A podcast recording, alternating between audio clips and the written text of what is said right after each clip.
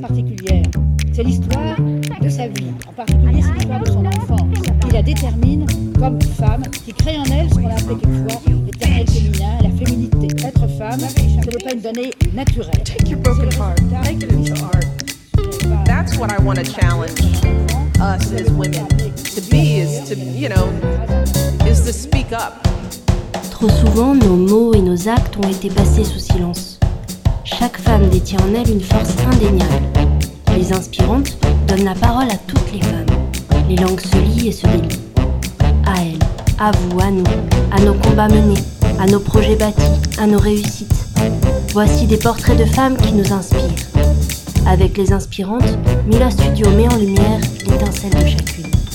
Cette force qui transforme et influence notre monde au quotidien. Vous vous apprêtez à écouter les inspirantes. Bonjour à tous, c'est Maëla Michael pour les inspirantes.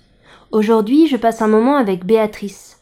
Nous sommes voisines et nous nous côtoyons depuis plusieurs années très régulièrement. Béatrice a toujours le sourire, toujours de bonne humeur, toujours emplie d'énergie. Pourtant, je sais que Béatrice se bat contre un cancer depuis longtemps. Mais je réalise que nous n'en parlons jamais. Aujourd'hui, nous nous retrouvons autour d'un café. Et pour ce mois d'octobre rose, nous discutons pour la première fois de son combat. Et enfin, parler d'un combat que tant de femmes mènent au quotidien.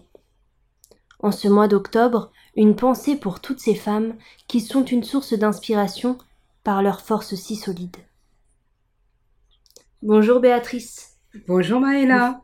Est-ce que tu voulais bien vous présenter déjà? Alors, bon, ben, je m'appelle Béatrice. Euh, je viens du sud-ouest. Je vis à Paris depuis, ça fait 30 ans à peu près. Bon, euh, ma vie est toute simple. euh, voilà, je travaille, j'ai travaillé pendant des années. Mais ma vie a changé depuis 6 ans. Et donc, qu'est-ce qui a amorcé ce changement il y a six ans? Ça a été la, le, le coup de tonnerre, ça a été la foudre, ça a été euh, ben, l'annonce de la maladie, du cancer du sein.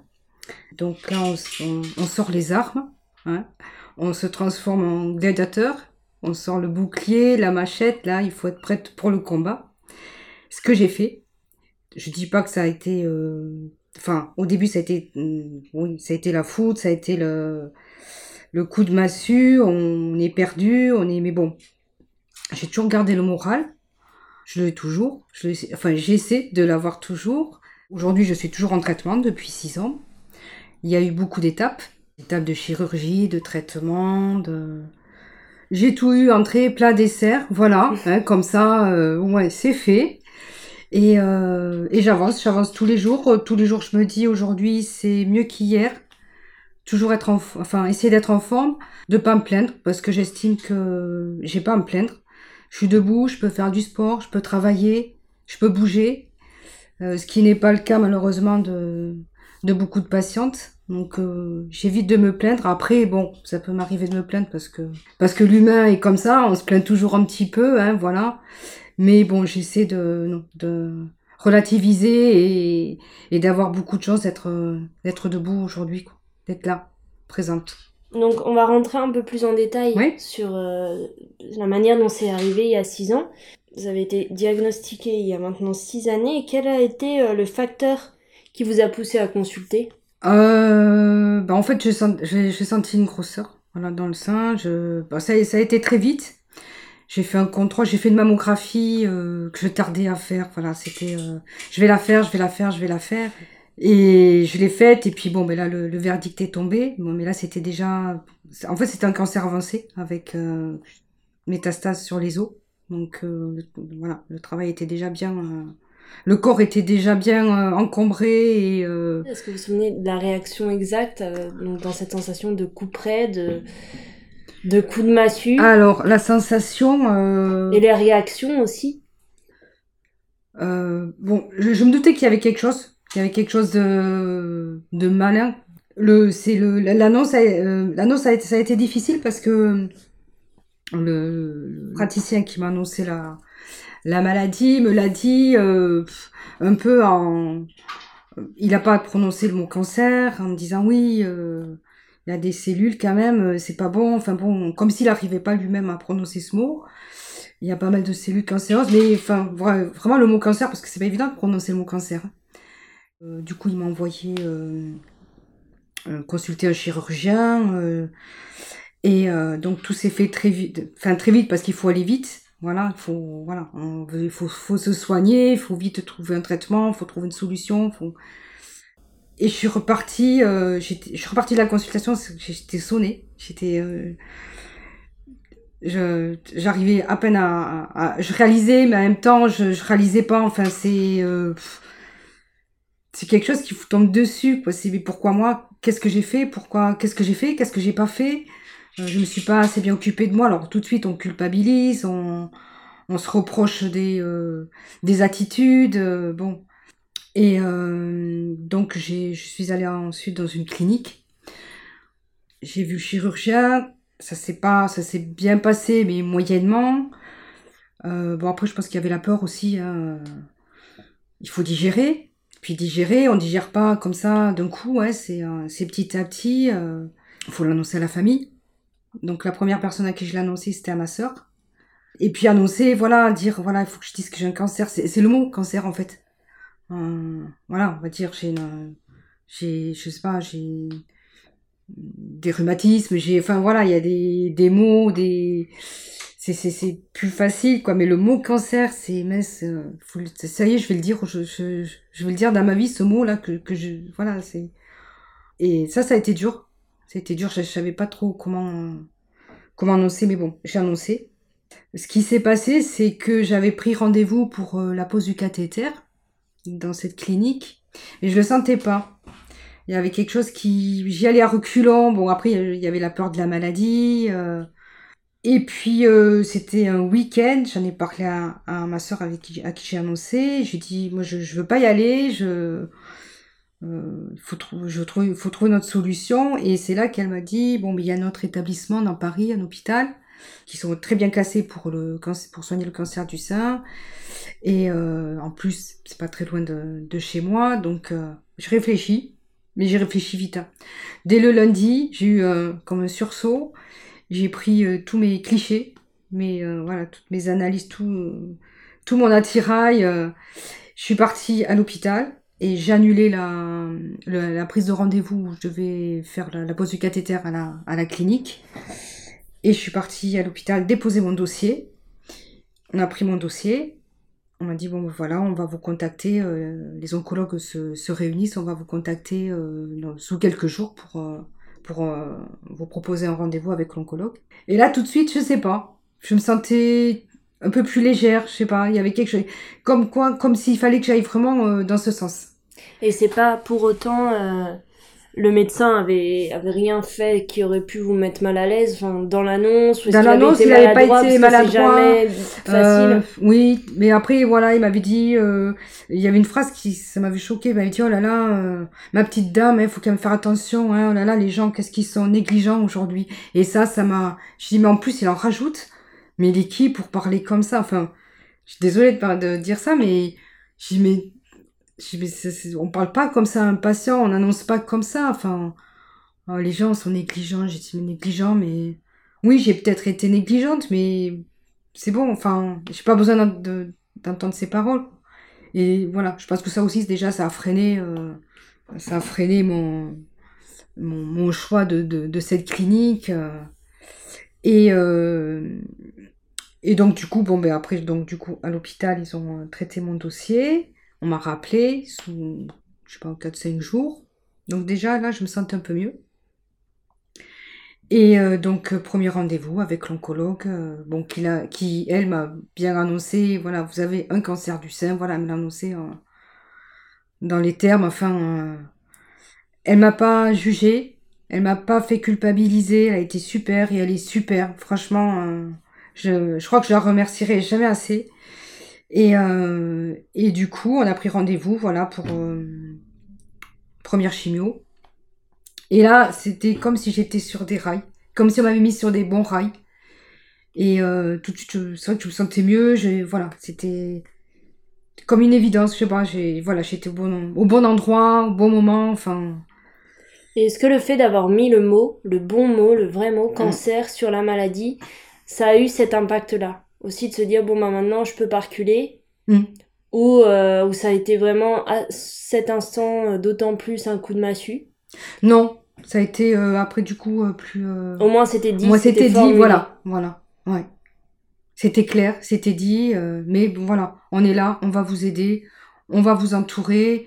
Il y a des, à l'hôpital, il y a des, euh, des ateliers de maquillage, des ateliers de remise en forme, enfin, vraiment, on, est aux petits soins et ils sont aux petits soins euh, avec nous. euh. non, il y a un très bon accompagnement pas pour autant être dans la plainte parce que j'ai- j'aime pas être qu'on soit enfin être dans la plainte enfin qu'on me plaigne ou euh, mais voilà je me suis sentie en sécurité vraiment sur euh, j'ai dit là c'est ici que je dois être soignée et tout de suite bon Et donc le premier moment de chimio arrive. ouais la Est-ce que première vous séance. pouvez nous expliquer un peu? Parce que certains ont- finalement c'est un mot la chimiothérapie alors mais ouais on, on sait pas trop comment ce que c'est. Alors déjà l'oncologue au début quand elle m'a enfin elle m'a dit bon on va faire la, la chimio hein, euh. et moi la première chose c'est euh, je vais perdre des cheveux. C'était la première chose parce que ça ça m'a hanté quoi. Ça me faisait peur. Elle me dit oui là, pas le choix. Vous allez perdre des cheveux. Donc bon je les ai fait couper euh, très court pour euh, déjà préparer le terrain faut se préparer et en fait j'avais une cure toutes les euh, une séance toutes les trois semaines et depuis six ans, j'ai une séance de toutes les trois semaines de, traitement. Mais cette chimio, donc euh, c'est sous perfusion. Donc euh, on vous pose. Ah oui, avant j'ai dû prendre rendez-vous pour la pose du cathéter pour faire passer le, traitement par perfusion. Euh, ma chimio a duré euh, pratiquement euh, une après-midi. Elle était assez assez longue. Je l'ai très bien supportée. J'ai eu huit cures jusqu'au. Ça a démarré fin septembre 2015 jusqu'à début mars 2016. Toutes les trois semaines, je la supportais très bien. Juste à la fin où mon corps commençait à fatiguer, je commençais à avoir des petits symptômes. Et euh, pour revenir à la chute des cheveux, parce que ça c'est quand même quelque chose de traumatisant, même si on s'y prépare, c'est euh, c'est on perd quelque, enfin on perd son sa féminité, enfin, euh, ça euh, la, perte des cheveux a commencé deux semaines après la première chimio. Donc on m'avait bien prévenu aussi, on, vraiment. Et là, voilà, là, ça, ça fait, ça, ça fait, ça fait quelque chose. Ça, c'est quelque chose. Et alors, j'ai dit bon, mais faut, il fallait que je m'achète une perruque. J'ai acheté une perruque qui m'allait très bien. On a dit qu'elle était faite pour moi, petit carré. euh. Et puis bon, je reviens, je rentre à la maison avec ma perruque et bon, il a fallu que je la mette parce que bon, au bout d'un moment, voilà, les cheveux, il n'y avait plus. hein. Et là, j'ai dit non, c'est pas possible. Là, je voyais encore plus la maladie. J'ai dit non. Donc, du coup, j'ai laissé tomber la perruque et j'ai mis des foulards, des turbans. Je trouvais ça plus joli pour moi. Enfin, pour moi, ça me plaisait plus que la perruque.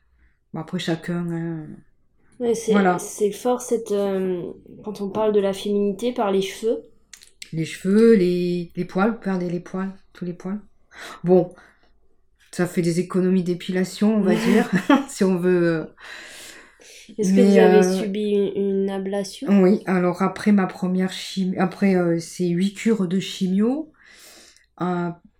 donc euh, ça s'est terminé euh, mars 2016, donc euh, ablation totale du sein, il n'y avait pas, c'était pas demi ou trois quarts, c'était total. Bon, l'opération s'est bien passée, alors ça c'est pareil aussi, après l'opération, vous vous réveillez, mais que- dès qu'on deux jours après on a enlevé le bandage, donc vous n'avez qu'un sein, ça, bon, je m'étais préparée, Et la Est-ce que, ça, est-ce les- que ça provoque ce même effet euh, dont on vient de parler pour les cheveux? Ouais. Cette perte de féminité, est-ce que pour vous, c'était la poitrine représente la féminité? ouais. Ah oui, ça c'est. Au début, je n'osais pas, je prenais la douche, je n'osais pas regarder, je sais pas. Puis après, j'ai dit non, c'est bon, c'est ton corps. Tu dois, tu l'acceptes. Mais j'ai très vite accepté. Voilà. C'est c'est vrai que sur le coup, ben, c'est oui, ça fait bizarre, oui, ça fait quelque chose, c'est no- normal, hein. Mais je l'ai accepté, j'ai dit tu dois accepter, c'est c'est ton corps, c'est comme ça. C'est temporaire parce que moi je savais que je voulais refaire une reconstruction, je voulais pas rester comme ça. Des patientes qui veulent pas, enfin bon après chacun. Il n'y a pas de jugement là-dessus, hein, vraiment. euh. Et pour la reconstruction? Et la reconstruction, alors, euh, bon, par contre, après la, l'ablation, alors, euh, je suis restée trois jours à l'hôpital. Après, je suis rentrée à la maison avec un drain. Bon, ça, c'était un petit peu, enfin, pas compliqué, mais bon, fallait. Euh, il y avait des gestes un petit peu médicaux que je devais faire, mais bon, ça s'est bien passé. Ce casque, au bout de 10 jours, j'ai fait une infection. J'ai fait un abcès. Bon, ça peut arriver. Donc, rebelote, on m'a réopéré en urgence. Ça s'est bien passé. Euh, oui, ça s'est bien passé, sauf que si j'ai dû avoir une transfusion, eu une petite complication. Mais du coup, je suis restée 15 jours à l'hôpital. Et puis bon, ça fait partie du parcours, voilà, euh, je me suis remise. Euh. et la reconstruction, alors la reconstruction, alors ça j'ai travaillé. et je voulais pas de prothèse, je voulais que ça soit une partie de mon corps. Donc on m'a fait la reconstruction avec le muscle du grand dorsal qu'on a dans le dos. Le chirurgien il a fait un lambeau, un, lambeau, je sais plus 8 cm je crois, qu'il a glissé en fait de, du dos devant pour le sein. On m'a pris un peu de graisse du ventre et euh, ça s'appelle. Et euh, voilà, et donc euh, super opération. Franchement, le chirurgien, mais bravo quoi. Et là, euh, après l'opération, là j'ai eu plaisir à, avoir mes deux seins. Bon, tout n'était pas fini, hein, parce qu'il manquait l'aréole et puis le mamelon. Hein, J'avais juste le, le sein. J'ai refait en tout quatre reconstructions depuis. On m'a fait euh, pour le pour le mamelon, on m'a fait un greffon de l'autre mamelon, du mamelon du sein droit sur le sein gauche. Et puis l'aréole, c'est un tatouage. Voilà. Donc, euh, Et le greffon, est-ce que vous pouvez nous expliquer un peu ce que c'est? Le greffon, en fait, on prend un, bout du mamelon. comme moi, c'était le sein gauche, l'ablation. On a pris un bout du mamelon du sein droit un petit bout. Comme... Alors j'avais la chance, j'ai eu, la chance quand même dans ma vie, d'avoir des mamelons euh, longs. du coup, on pouvait couper. Voilà, j'ai eu la chance. Et, euh, et, du coup, il a greffé un petit bout sur le sein gauche euh, reconstruit. Ça fait un effet un peu trompe-l'œil, quoi, mais bon, moi je me dis, bah, ça fait une différence, voilà. Est-ce qu'il y a un délai pour la reconstruction entre la fameuse opération et le début de la reconstruction? Oui, il y a un délai. Euh, la première reconstruction, je l'ai eu. Euh, alors l'ablation, c'était au mois de mars 2016. Et la première reconstruction, je, crois que j'ai attendu un an. Un an. Euh, alors du coup, alors ce que je mettais dans le soutien-gorge, je mettais une petite mousse pour faire, voilà, pour équilibrer. Parce que à l'hôpital, on vous donne ça en, donc j'ai attendu un an, donc il faut être patient, mais bon, ça m'a pas empêché de. J'allais, j'avais repris le sport, la natation. Bon, à la fin, c'est vrai que j'en avais un petit peu marre de la petite mousse, là, toujours la, la caler dans le soutien-gorge. Je me suis dit, bon, c'est pour la bonne cause, et après, tu vas avoir des, super seins, voilà. Et donc, on a parlé de quatre opérations de reconstruction. Euh, J'en ai fait, ouais, euh, 3, 4. Alors, à chaque fois, la reconstruction, on m'a pris, on m'a fait des lipofilling, on m'a pris de la graisse des cuisses du coup, après, j'avais des, cuisses de guêpe. Comme une liposuction. Ça fait mal, hein Ça fait très mal. Mais bon, c'est pareil, c'est faut souffrir pour être belle. c'est ce que je me disais. Et puis bon, après, euh, on oublie les douleurs, hein, on oublie tout ça, quoi. C'est euh, sur le coup, voilà, vous avez des hématomes, vous avez Mais bon, après ça, on dit on a eu pire que ça. Enfin, ça passe. Après, c'est euh, donc ça, ça a été les reconstructions. J'envisage encore d'en refaire encore euh, une autre. Et au final, ce sera le bouquet final, refaire un, faire un tatouage sur euh, les, cicatrices, les cicatrices qui ont maintenant un petit peu disparu, enfin sur mon cerveau reconstruit, quoi. et la dernière opération à laquelle vous songez, c'est avant le tatouage, c'est quoi exactement? Euh, ben, C'est un lipofilling, pareil. Reprendre de la graisse des cuisses, refaire... Parce qu'il s'est passé aussi autre chose. En 2018, en, en fait, pour dire que à l'hôpital où je suis suivie, je, suis vraiment euh, suivie comme euh, surveillée comme le lait sur le feu quoi. Je fais des examens régulièrement, des TEP scans, ces TEP scans c'est pour voir s'il n'y a pas des, cellules cancéreuses. Des bon mammographies bien sûr tous les ans, enfin vraiment on me suit euh. et donc en, en 2018 on a vu à la mammographie, on a vu qu'il y avait une zone d'ombre au sein droit qui n'était pas touchée. Et en fait, j'avais une petite tumeur. Donc, euh, en août 2018, j'ai eu une tumérectomie. Bon, petite opération, on enlève la tumeur, voilà. Et du coup, après, le sein droit, il était un petit peu plus euh, petit que l'autre. ah ouais, moi j'ai l'œil. Hein. je suis mince, moi. Et du coup, la dernière reconstruction que j'ai eue, on a remis un peu de graisse dans le sein droit. Voilà, donc il y a eu cette euh, tuméroctomie. Comme quoi le cancer, il... c'est sournois comme maladie, parce que bon... Parce qu'en en fait, moi, quand, euh, quand j'ai fait ma première chimio, j'ai été en rémission très vite.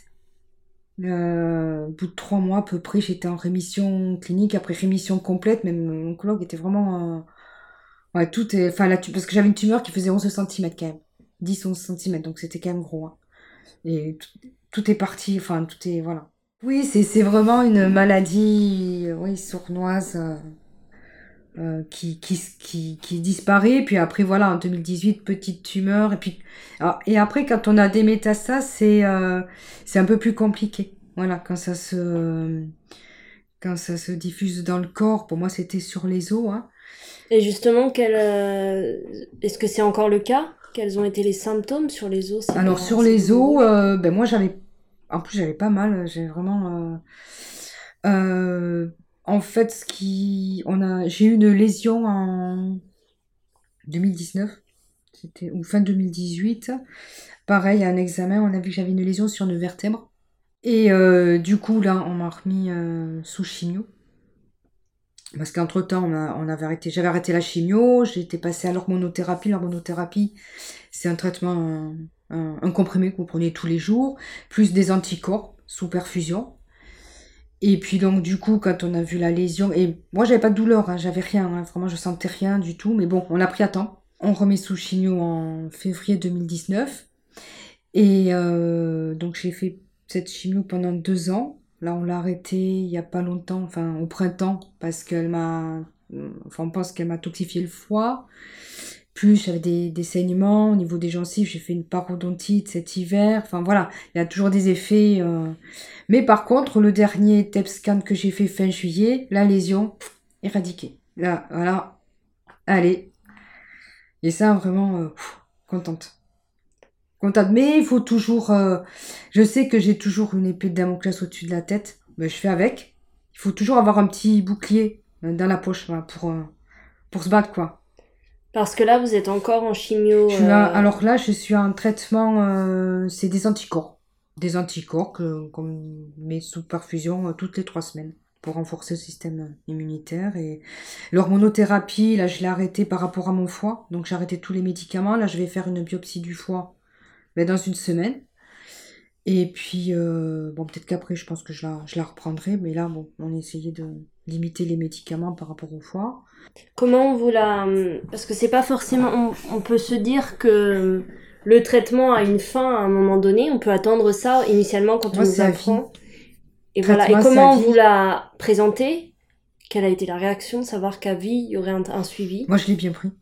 Moi, tout à fait. Je dis, c'est pour mon bien, pour mon bien-être, pour ma santé, pour... Euh, ça m'a pas posé de problème et ça ne pose pas de problème. C'est à vie, c'est mon... Je dis toujours, j'ai mon planning euh, professionnel, j'ai mon planning santé, c'est c'est comme ça. Je... On vous l'a dit dès le début Dès le début, oui, dès le début, que c'était à vie. Ouais. Et c'est lié à quoi? Est-ce qu'on sait pourquoi certaines patientes auront besoin d'un suivi à vie? Bah, À vie, c'est surtout quand on a les métastases, en fait. Parce que je pense que quand, quand c'est juste localisé dans le sein, euh, il y a des contrôles, bien sûr, mais bon, on n'a pas de traitement. Euh. Moi, c'est vraiment. C'était. Je pense que c'était. Je pense, c'est vrai que j'en ai jamais parlé avec l'oncologue, j'ai jamais osé lui poser la question, mais enfin, je pense que si j'avais attendu un mois de plus, ça aurait été plus compliqué, un ou deux mois de plus. C'était vraiment, il fallait vraiment, c'était le bon moment. Il fallait vraiment que, ouais. Et qu'est-ce que ça fait de savoir qu'au quotidien, enfin maintenant c'est peut-être intégré, vous co-vivez avec euh, cette maladie? Je vis avec. Mon cathéter, j'y fais plus attention, je l'ai, ça fait partie de moi. Parce que je sais qu'il y a des patientes qui supportent pas le voir. Moi, je, voilà, ça fait partie de mon corps, de complètement intégré. C'est voilà, ça fait partie de ma vie et, et je, ça m'empêche pas d'avancer. Il faut avancer, hein. Il faut avancer et puis, euh, comme j'ai dit dès le départ, je, voilà, je, j'ai pas envie de me plaindre, quoi. Vraiment, j'ai, j'ai, même pas le, j'ai pas à me plaindre, quoi. Et alors, est-ce que euh, durant toute cette euh, cette aventure, ce parcours de vie. Vous, avez, vous nous avez un peu parlé de cette médecin. Est-ce que vous avez créé des liens avec d'autres femmes à l'hôpital, le corps médical, mais aussi euh, d'autres femmes sous traitement peut-être? Oui, parce qu'à l'hôpital, on a des, des, cours de gymnastique, des cours de gym. Euh, on a une coach, une super coach, tous les, euh, une fois par semaine, tous les jeudis. Et donc là, bon, ben, il y a d'autres patientes qui sont comme, moi, avec des, qui ont eu des métastases. On crée des liens, ça, on se sent moins seul. Et euh, autre chose, beaucoup plus sur un point de vue plus matériel, est-ce que vous êtes accompagné, vous pouvez là vous préoccuper de, de vous soigner Là, vous, comme c'est, euh, vous savez que vous avez ce traitement à vie. Moi, je sais, on se connaît, je sais que vous travaillez. En plus, vous êtes quelqu'un de euh, travailleuse au possible, qui s'arrête jamais, qui, qui bouge beaucoup. Est-ce que c'est par nécessité? Est-ce que c'est pas aussi pour éviter de trop cogiter? Est-ce que ça vous aide? Je me sens vivante. Je me sens encore plus vivante. Après, j'aime bien me poser, j'aime bien ne rien faire, mais pas longtemps en fait. J'ai jamais été aussi active, je crois, depuis euh, depuis que je parce que au début, je suis restée trois trois ans. Euh, enfin, quand je suis tombée malade, je suis restée trois ans en, en arrêt maladie. Bon, mais là, j'avais pas le choix. Là, il fallait vraiment que je m'occupe de moi, de mon bien-être. Là, c'était le corps. Voilà, c'était stop. Là, maintenant, tu tu te poses. J'ai fait des cures thermales pendant ces, ces trois années. Ah oui, je me suis bien occupée de moi, mais toujours aussi quand même active. Hein. Voilà, c'est, fait partie de moi. C'est euh... et euh, oui, je me sens encore plus vivante. Quoi, j'ai besoin d'être. Euh... Et puis de pas, voilà, parce que bien sûr, des fois, ben oui, je. On a les, les pensées, voilà, les pensées sur la maladie, sur euh, sur la mort aussi, hein, sur euh, voilà, hein, c'est faut le dire. Hein. Donc éviter trop trop cogiter, ouais, parce que c'est pas beau pour moi. cogiter, mais dans le positif. Et puis toujours, euh, toujours faire des projets, même si c'est des petits projets, même si c'est pas grand chose, toujours avoir quelque chose euh, dans l'avenir, quoi. Et alors, est-ce que vous pouvez dire que la maladie a transformé votre regard sur le monde ou remis en question euh, vos certitudes? Ça a transformé beaucoup de choses. Après, regard sur le monde, je sais pas. Vous parliez de ce, de ce regard sur la mort, ces mmh. questionnements qui mmh. peut-être apparaissent quand on est euh, face à face avec la maladie. Est-ce que j'ai dit la mort, elle m'a frôlé les oreilles. Elle m'a frôlé les oreilles. Quoi. Elle est venue euh, me titiller là. Et est-ce que cette énergie, ce, cette, ce côté très positif que vous avez et que vous communiquez aussi, est-ce que vous pensez qu'il a grandi depuis tout ce combat en ayant conscience de la fragilité de. Ouais, je pense que oui, je pense que ça a grandi, ouais. Ça m'a changé, ça c'est sûr, ça change, hein. obligé, hein. obligé que ça change. Est-ce que durant tout ce parcours euh, de combattante, il y a un événement ou une rencontre qui vous a permis de garder toujours autant de force? Finalement, en vous entendant, j'ai l'impression que la plus grande source de force, c'est en vous que vous l'avez puisée. Mmh. Mmh. Ouais, c'est au fond de mes tripes, ouais. C'est. Euh... Je sais pas, des fois on a des peut-être des instincts de survie, de je sais pas. Peut-être que j'aime plus la vie qu'avant. Peut-être qu'avant j'aimais pas trop. Enfin, c'est pas que j'aimais pas la vie, mais aujourd'hui j'aime la vie, quoi. Alors nous, on fait des podcasts euh, autour de, de, femmes et la dernière fois, on a interviewé une architecte qui s'appelle Fiona Mendoz et on lui a demandé de, de poser une petite question. Bah, Peut-être la, la, simple question que je lui poserais, c'est euh, comment fait-elle pour co-vivre cette maladie, enfin ce, cette maladie et cette vie, parce que j'imagine qu'elle vit tout en, en intégrant euh, qu'elle soit malade, et donc euh, bah, de nous donner ses petits secrets pour, euh, aller bien. Donc quels sont ces petits secrets pour vivre cette confrontation? Petits secrets je sais pas si j'ai des petits secrets, des petites astuces, des petits bah, positiver, euh, toujours. Puis je me dis, euh, y a plus grave que moi. Y plus, a plus grave quoi. C'est, euh, je sais pas si j'ai des petits secrets. Enfin, c'est être toujours debout, toujours euh, pouvoir toujours faire un peu plus, m'aimer un peu, m'aimer plus, m'apprécier. Je suis comme je suis accepter aussi avec euh, mes défauts. Je suis pas parfaite, hein. ça se saurait. Puis apporter du bien-être aux personnes aussi, moi ça c'est un peu dans le donner-recevoir. Moi ça m'apporte aussi du bien-être. Alors en même temps que vous, vous luttez encore au, quotidien, vous réussissez à donner aux autres. Mmh. Et j'ai besoin de donner aux et autres. Et j'ai besoin, j'ai un grand besoin de donner. Alors ça me prend de l'énergie des fois, enfin, mais c'est, moi ça me fait un bien fou. Plutôt que de rester euh, centré que sur moi, enfin sur mon bien-être à moi, mon petit, j'ai besoin vraiment de d'en donner. Je sais pas si j'ai répondu à la question. Si, très bien. On vous a demandé d'emmener un de vos livres euh, fétiches. Et euh, je me dis que peut-être, vous m'avez annoncé le titre tout à l'heure, je me dis que peut-être c'est aussi un des livres qui a été un des petits secrets pour puiser euh, quelques petites poignées de force quelquefois. Alors, oui, le livre, c'est L'art de la simplicité de Dominique Laureau. C'est se désencombrer de certaines choses, de certaines personnes aussi des fois qui peuvent vous... Parce que j'ai fait du tri aussi hein, dans la maladie. Enfin, parce qu'il y a des personnes des fois qui... Alors, ça part d'une bienveillance et d'une bonne intention, mais qui, qui, peuvent vous mettre bas aussi, très bas aussi. Enfin, qui peuvent... Euh, ça peut le moral. Vous, donc, euh, bon, euh, je fais attention aussi. Je... L'art de, de la simplicité, c'est plus de fluidité dans ma vie et il me fait, c'est, c'est un peu comme une Bible, un peu ma Bible. C'est, il y a des petits conseils, il y a des, et euh, voilà, posséder moins pour plus de liberté, de joie. Arrêter de s'encombrer avec, euh, avec des choses, avec des personnes, avec. Euh, Est-ce que vous pourriez compléter cette phrase? Je ne serai pas la femme que je suis aujourd'hui sans. Sans mon énergie, sans mon entourage aussi, sans ma force, ma petite force. Votre grande force. Est-ce que vous auriez, euh, vous nous en avez cité plusieurs indirectement, mais une petite devise, une petite citation qui vous porte au quotidien? Alors, il y en a, il y en a plusieurs que j'aime bien. Euh, soyez vous-même, tous les autres sont déjà pris. Celle-là, j'aime bien. Euh, j'ai décidé d'être heureux parce que c'est bon pour la santé. Celle-là, on la connaît. Alors nous vous avions demandé d'apporter un objet qui représente votre combat de vie. Je crois que vous nous avez apporté une lettre de votre tante. Vous pourriez nous la partager et nous en dire un peu plus?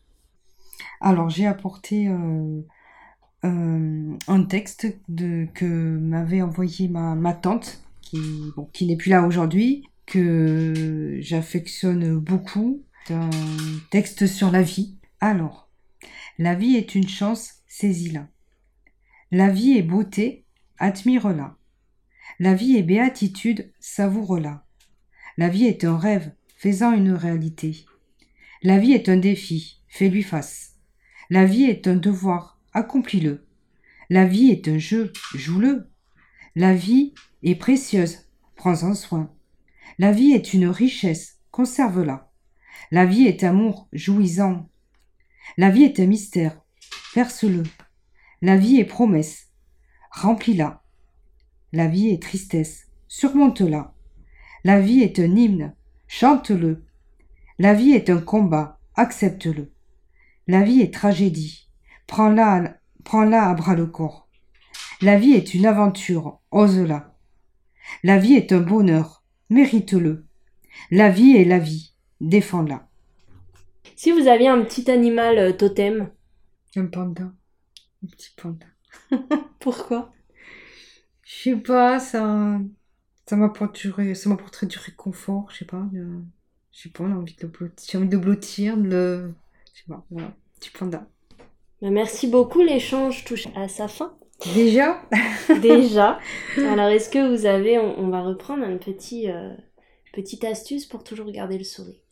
Je me dis la vie c'est du comme on dit euh, il y a une expression qui dit euh, la vie c'est du rab vous savez le rab c'est du plus c'est euh, donc profiter de, de ce supplément, de profiter de chaque instant, de chaque instant, de chaque euh, moment, même si des fois, bon, bon, on est un peu agacé, un peu bon. Moi, quand je commence à des fois avoir un peu le cafard, ça peut, ça peut m'arriver, ou avoir un peu les idées, euh, tout de suite la musique. La musique, ça, la musique que j'aime, ou, ou, alors je me, si je me remémore des, des bons moments que ce soit dans ma jeunesse, dans mon adolescence, dans ma vie d'adulte, euh, des moments qui m'ont fait, voilà, euh, qui m'ont fait sourire, qui m'ont fait rire. tout de suite, je, pense à, je reste pas dans le, j'essaie, j'essaie de pas rester là, à broyer un peu de noir là. Non, et, la musique. Mais euh, et oui, ouais, c'est vrai, hein, se, rappeler des, petits moments comme ça. Et tout de suite après, ben, ça repart. enfin, moi, ça marche euh, comme ça. Et puis, euh, moi, le sport m'aide beaucoup aussi. Euh, ben, je nage, je fais de la natation. Et le sport, ça fait du bien à la tête, ça fait du bien bon, au corps. Et même pour les femmes qui ont eu les cancers, le sport, voilà. Même quand on est en bonne santé, il faut faire du sport aussi, hein, mais on se sent bien après, on se sent léger, on se sent. Merci pour tous ces conseils. Merci beaucoup. Eh bien, merci de m'avoir écouté. Merci beaucoup, Béatrice, pour cet échange qui prend fin. Vous venez d'écouter Béatrice, c'était Maëla Michael pour Les Inspirants.